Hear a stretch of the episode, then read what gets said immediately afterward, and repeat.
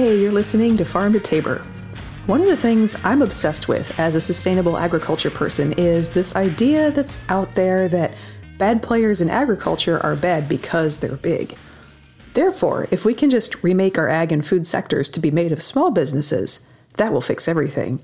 It's such a beautiful theory, and it doesn't square with anything I've ever seen in real life. I've worked with operations of every size, from tiny to huge multinationals, that are doing things right, and operations of every size, from the faceless corporate giants down to literally backyard operations that are crap.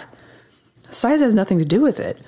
There is only one thing I've ever seen that's common between operations that do things well and it's not size, and it's not whether it's family or corporate or how many generations old it is. It's how they treat their workers. Period. In my experience, farms and food handling companies that I'd want to work at make their money by actually adding value. They make things well and they get it to the end user in good condition. They accomplish that by treating their workers like people who need tools and training to do their job and then making it worth their while to stick around so they get good at their jobs and become very productive with their time. These companies run a tight ship, and treating workers well is really the only way to achieve that in the long term. Farms and food handling companies that don't. They just kind of treat their workers like interchangeable widgets and don't bother thinking through what they might need to accomplish their tasks. Just wind up crappy. They're dirty, they're cluttered, it takes way too long to get anything done because there's all this clutter in the way, and the workforce doesn't care. Why should they when the people running the place don't even care? I saw this pattern over and over and over again while out working in the agriculture world, and it was so different from how everyone, both in and outside the industry, says agriculture is supposed to work. Small family farms are supposed to be friendly and clean and always nice to everyone, and big corporations are dirty, and the only way to make money is by exploiting people. It was just so different what I was actually seeing in real life, and I legitimately started to think I was going crazy until I found out there's actually an entire body of business research into this exact phenomenon. It turns out that across the board in every industry, companies that treat their people well outperform their peers that don't.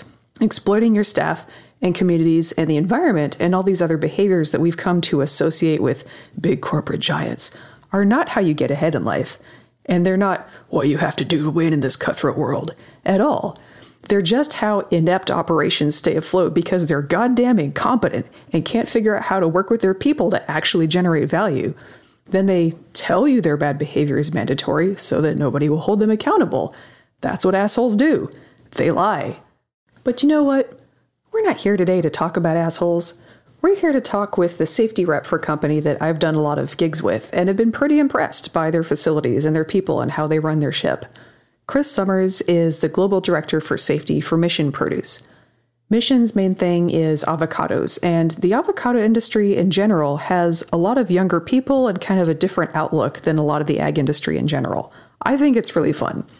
Chris is going to talk with us about the zen of running a bigger company that has a lot of facilities and how to do that with your people so that the wheels don't fall off the whole operation.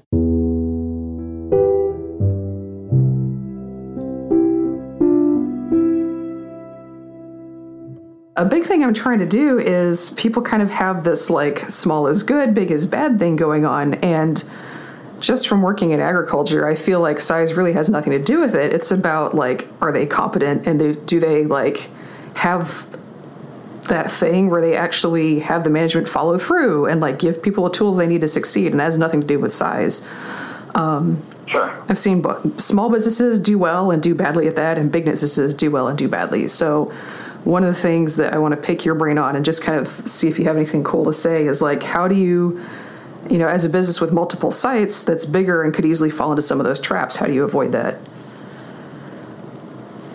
Wow, yeah, yeah, I don't know if I have an answer to that. Um, you're, you're absolutely right. It doesn't matter size. It doesn't matter what type of operation. Everybody can fail or succeed. It's having the best people you can possibly get running the, the program. Yeah. And if you have someone who's really passionate and really driven, you know, chances are it's going to be successful. If you have someone who's more apathetic or has no buy-in or clout kind of or respect from the people, then chances are it's not going to succeed. Right, yeah. So, have you kind of landed on anything that you can do as a company to make sure that you do get people with good buy in and make sure they stick around and kind of like um, not antagonize them so much that they leave? yeah. well, that's it. Everybody that goes to work, just they go to work, they don't want to be hassled, they don't want to be told what to do, they kind of mm-hmm. want to do their thing, right? And Yeah. whatever that is. And, you know, the more regulations you pile on their shoulders, and the more you have to, then the more you've got to fill out these forms. You know, the, the less fun work becomes, and the more work it is. Right. And that's not a way to retain or even get good employees. Good employees want to have fun and be passionate and creative and innovative. And if you stifle that, you're not going to retain anybody. Right. Yeah, and I kind of want to to dig into that a little bit more because you mentioned like piling on paperwork, and the funny thing is, like as companies go, you guys are actually pretty good at keeping records and paperwork, um, at least in my experience. Um, so I, I I would have to say like obviously that doesn't mean you don't keep records, you don't do that stuff, but you do it in a way that is not micromanagey and actually fits into the stuff that they need to do day to day. Sure. Sure. If they're if they have to fill out a paper anyway, try to make that paper as inclusive as possible. So they don't have to do five papers; they just do one, and they meet all requirements. And you know, usually in, in a lot of the regulations, there's overlap. Yeah. You have to check something very similar or the same thing to satisfy three or four different areas. So why not do it once and use that one paper for, for compliance for everything? Right. Yeah, and that's been such a thing that you run into like when you're doing audits with multiple operations is like especially the smaller mom and pops. Um, so as you guys know, when you when you ship a product out, we'll kind of explain this for the listeners. When you ship out a truckload of product, you need to have a lot of documentation. You know what product was in there, uh, you know what farm did it come from, traceability stuff. Uh, what was it its temperature when it left? Did we check the trailer, make sure it's clean? Did we check the product and make sure it's in good condition? There's a lot of stuff you need to document, plus like the the invoice number. Um, exactly what kind of product was in there did it did it match their order is it the right kinds of avocados for this customer so there's a lot of documentation and there are some questions on it in food safety audits they're kind of food safety focused and i would get like with some clients they would have they would have an invoice and they would have a pick ticket and they would have a truck check and like 15 different documents related to this one shipping when maybe like one or two or three would would do the job and none of them actually had the information we're looking for in the audit. So they have these 15 different documents, and I'm like, okay, well, let's try this one, let's try that one. And they keep getting more and more frustrated because they're like, she's demanding all these documents. And I'm like, you guys are the ones who made all these redundant documents that don't even do what they need to do. And they'll get really frustrated that they're having to do so much paperwork. And I'm like, you guys just kind of designed your system badly, and that's why you're experiencing a lot of frustration right now. So that's that's been something that, that comes up is um, it's not really that there are regulations so much as like sometimes like you said there is a lot of overlap and that's not always handled well internally within the company and that's not something we really talk about when we talk about why that's frustrating Sure. And we were at that point years ago also. We had you know, 15 different forms to ship out a truck. Some were electronic, some were on paper, hmm. some had a stamp on it. And it wasn't until we actually started communicating well that we discovered all this. Yeah. You know, a lot of times the person doing those checklists is scared to for fear of termination. right And finally, these people were saying, hey, I'm doing 15 different forms. I don't have time to actually load the truck. right And so it, it took some communication, and we said, okay, look, let's take a, a year here and find out, go through all the audits that we have and see what is essential information and what is what is extra, and then what's duplicated. And then we made one form. Yeah Said, hey, does this satisfy you and you and you? Well, heck, it does. And it became more efficient. Our people were happier because they did it one time, uh, and they could actually ship out trucks on time. Right. So, are you suggesting maybe that management has some stuff they need to do to make regulations work in their facility and communicate with their workers, and that creates good workforces? Well, you always want to explain why someone's doing something. Right. If you have someone sitting at a desk just, you know, putting a stamp on something day after day, hour after hour without understanding what happens up and downstream after that, they're really not into their job. Right. Um, you know, if they, if they make a mistake, no big deal, who cares? Right. But if you really sit down and explain, this is how it is before it gets to you. This is what happens after it leaves you. Then they can say, oh, okay, if I make a mistake, 15 people down the line are going to be upset or extra time is going to be tacked onto their job to fix my mistake. So Right. now they have some actual skin in the game and they're going to do a, a better job. They're going to be more efficient and they're going to be more excited about it. Yeah, I think just kind of knowing where you fit into the whole picture can be really like can be very different than a lot of people have like a very different experience than a lot of people have in their in their job. Sure, I mean, you just want to make, you want to know that you make a difference in a company. Yeah. You know, how many people just wander throughout the day, you know, doing their their tasks, and they don't think anybody cares. Like they could leave tomorrow and nobody would know they're gone. When in reality, that's that's not true. I mean, everybody has certain tasks that affect the whole company, Right. and if the little details are missed by that one person not doing it, the company will suffer. Right. So give, giving them that information and you know making them feel like they're a part of something bigger is huge, and it does wonders for morale. And suddenly you, you do see the quality and efficiency rising. Yeah, and you can't just expect people to read your mind just because they work there. You kind of have to go through that effort of communicating and, and just kind of be open with it.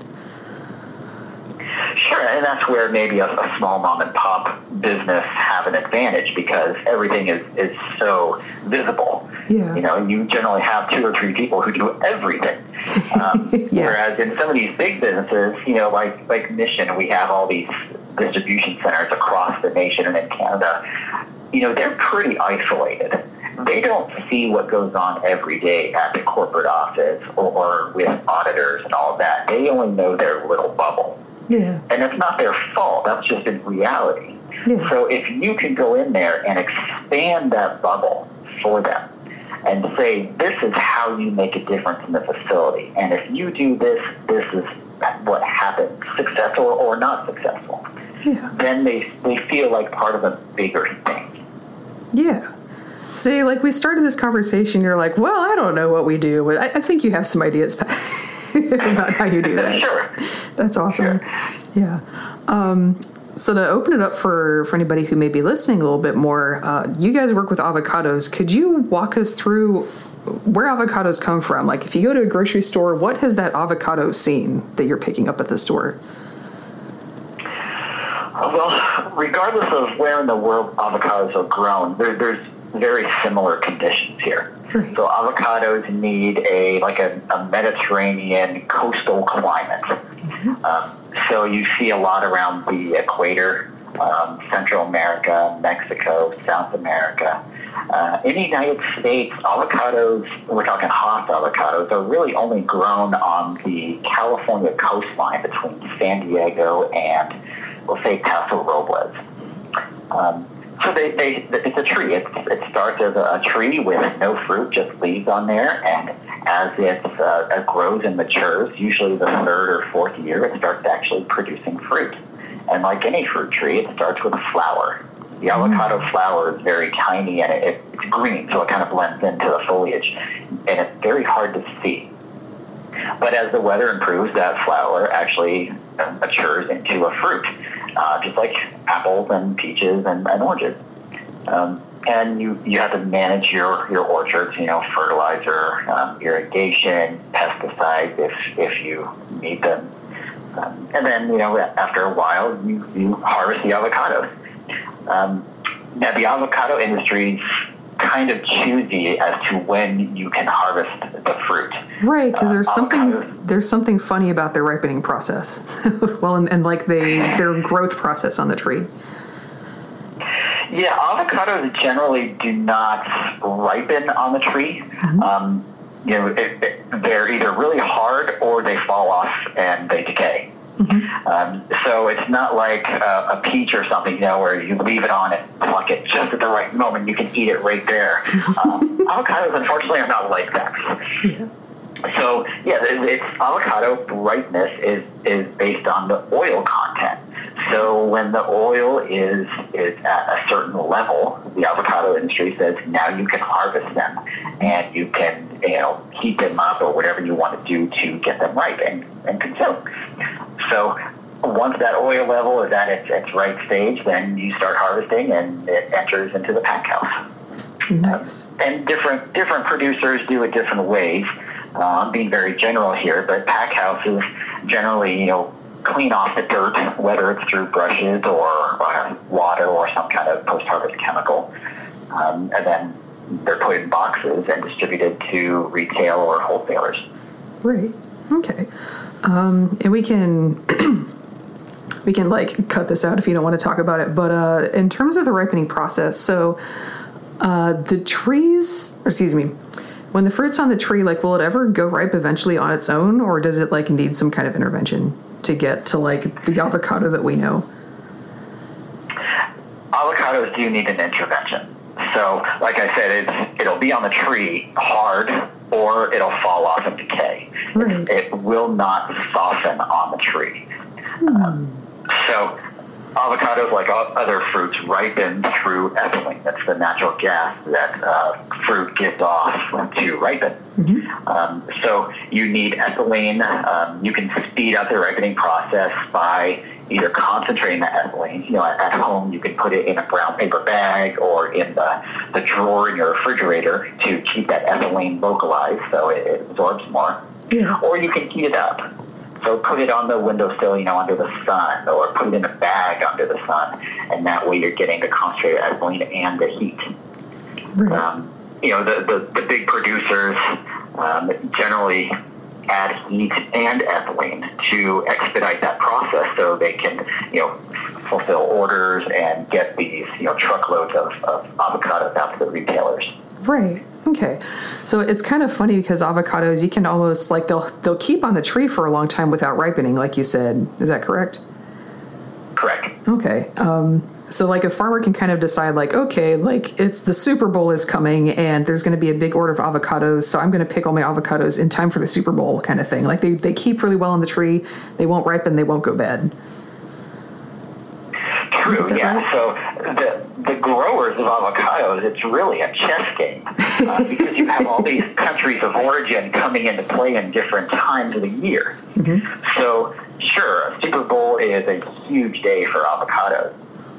So a lot of uh, growers look at their trees and say, okay, I'm gonna I'm gonna either strip all my fruit off um, and leave nothing, or I'm gonna size pick and only pick the big piece of the fruit, um, and they're gonna get money for that. So as the year progresses, let's say Cinco de Mayo is, is another big day. Um, well, at that time, you have Mexico, you have Peru, you have Chile, you have a lot of different countries harvesting fruit. So the California grower would look at that and say, okay, if I harvest now, since the market is already full of other countries, I may not get a good return on it. So I'm going to hold my fruit. The fruit's going to grow in size, and I'm going to pick in July or August, and that way I'll get a better return. So it really is strategic for for growers, no matter where in the world you are. Uh, you know, growers, of course, want the best return for their money, so they have to look at the market and see where the, the need is and harvest right at that time. Right. Okay. Yeah. So avocado is kind of unique in that way, just because there is a lot of flexibility on when you can pick them. Just because they have a really interesting physiology of how they ripen. They don't just ripen on a tree when they're going to do it, like other fruit do. They can kind of um, you can kind of choose when it happens, which is interesting.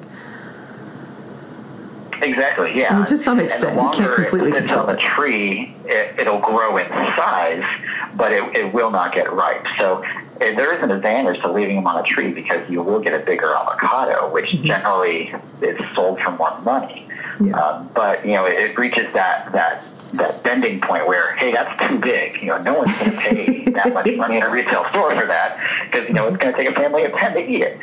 Amazing. Um, I would love to see one of those. It really is a chess game with growers. Interesting. That's so interesting. Yeah, because I, I think when we talk about fruit, you know, we um, because a lot of the fruit in our supply chain really do kind of have that um, you know that deadline when they have to pick it off a tree and so we're used to kind of thinking of stuff as having seasons and in the horticulture industry as you know there's a certain time when you have to get your pit crew out there and there's a little bit of a panic about it um, and avocado just works really differently so like as someone who works in the industry i just really find that interesting and, and you know avocados usually have generally i'm, I'm here saying here about a 30 day shelf life before um, they actually start to kind of go bad. Right. So, um, you know, with, with citrus or um, you know other commodities, you can harvest a lot and put it in a room and kind of distribute as the market dictates. Mm-hmm. You, know, degreen the citrus and get it, throw a bunch out into the industry.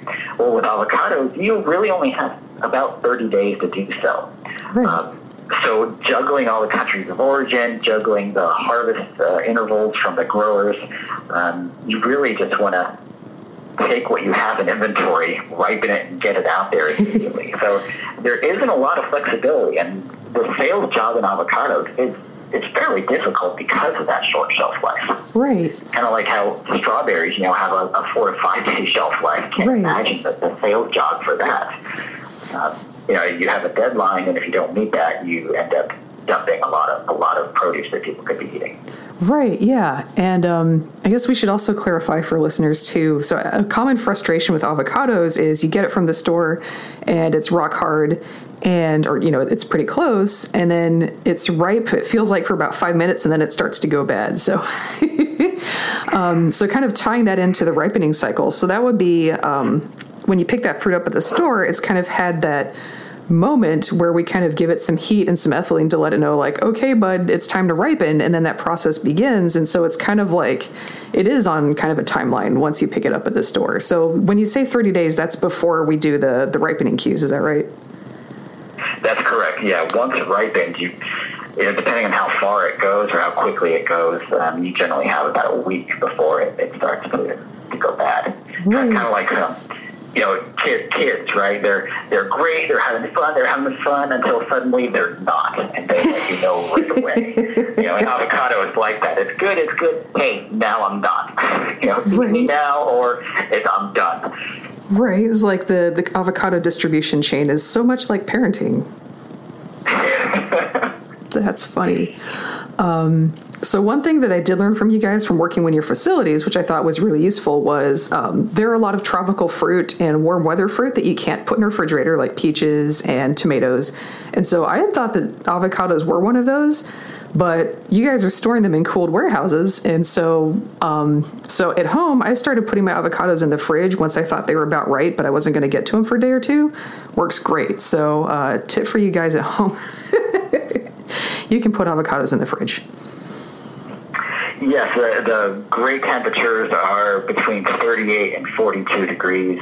Um, you know, if, if, your fridge is around there, feel free to put it in there, and it, it will allow the avocado shelf life to be extended a bit. Yeah, it's not just like going to go crazy bad all of a sudden while you're not looking. So. right, right.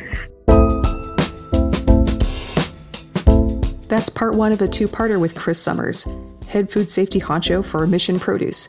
We covered some workplace basics and some Avocado 101. Stay tuned for the next episode. We're going to talk workplace psychology, engagement, feelings, and uh, the blockchain.